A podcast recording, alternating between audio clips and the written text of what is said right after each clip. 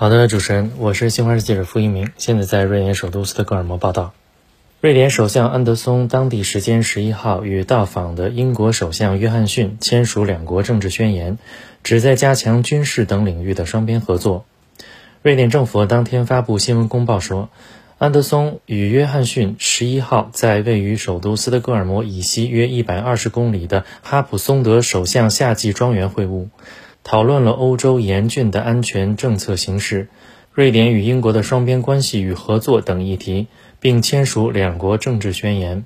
宣言说，瑞典与英国都渴望更紧密、更强有力的国防和安全合作。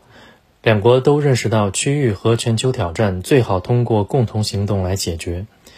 宣言强调，在遭受灾难或袭击时，两国将以各种方式相互协助，其中可能包括军事手段。安德松在会晤后举行的新闻发布会上说，两国在加强双边防务安全合作方面又迈出了一步。他表示，深化合作是双方的共同愿望，尤其是在安全和国防方面。约翰逊表示，他非常欢迎该宣言的签署。据瑞典电视台当天报道，该政治宣言意味着英国和瑞典将共享情报与技术。瑞典电视台政治评论员克努特松认为。该宣言的签署意味着，若瑞典在申请加入北约后的等待期内受到袭击，英国不会坐视不理。新华社记者付一鸣，瑞典斯德哥尔摩报道。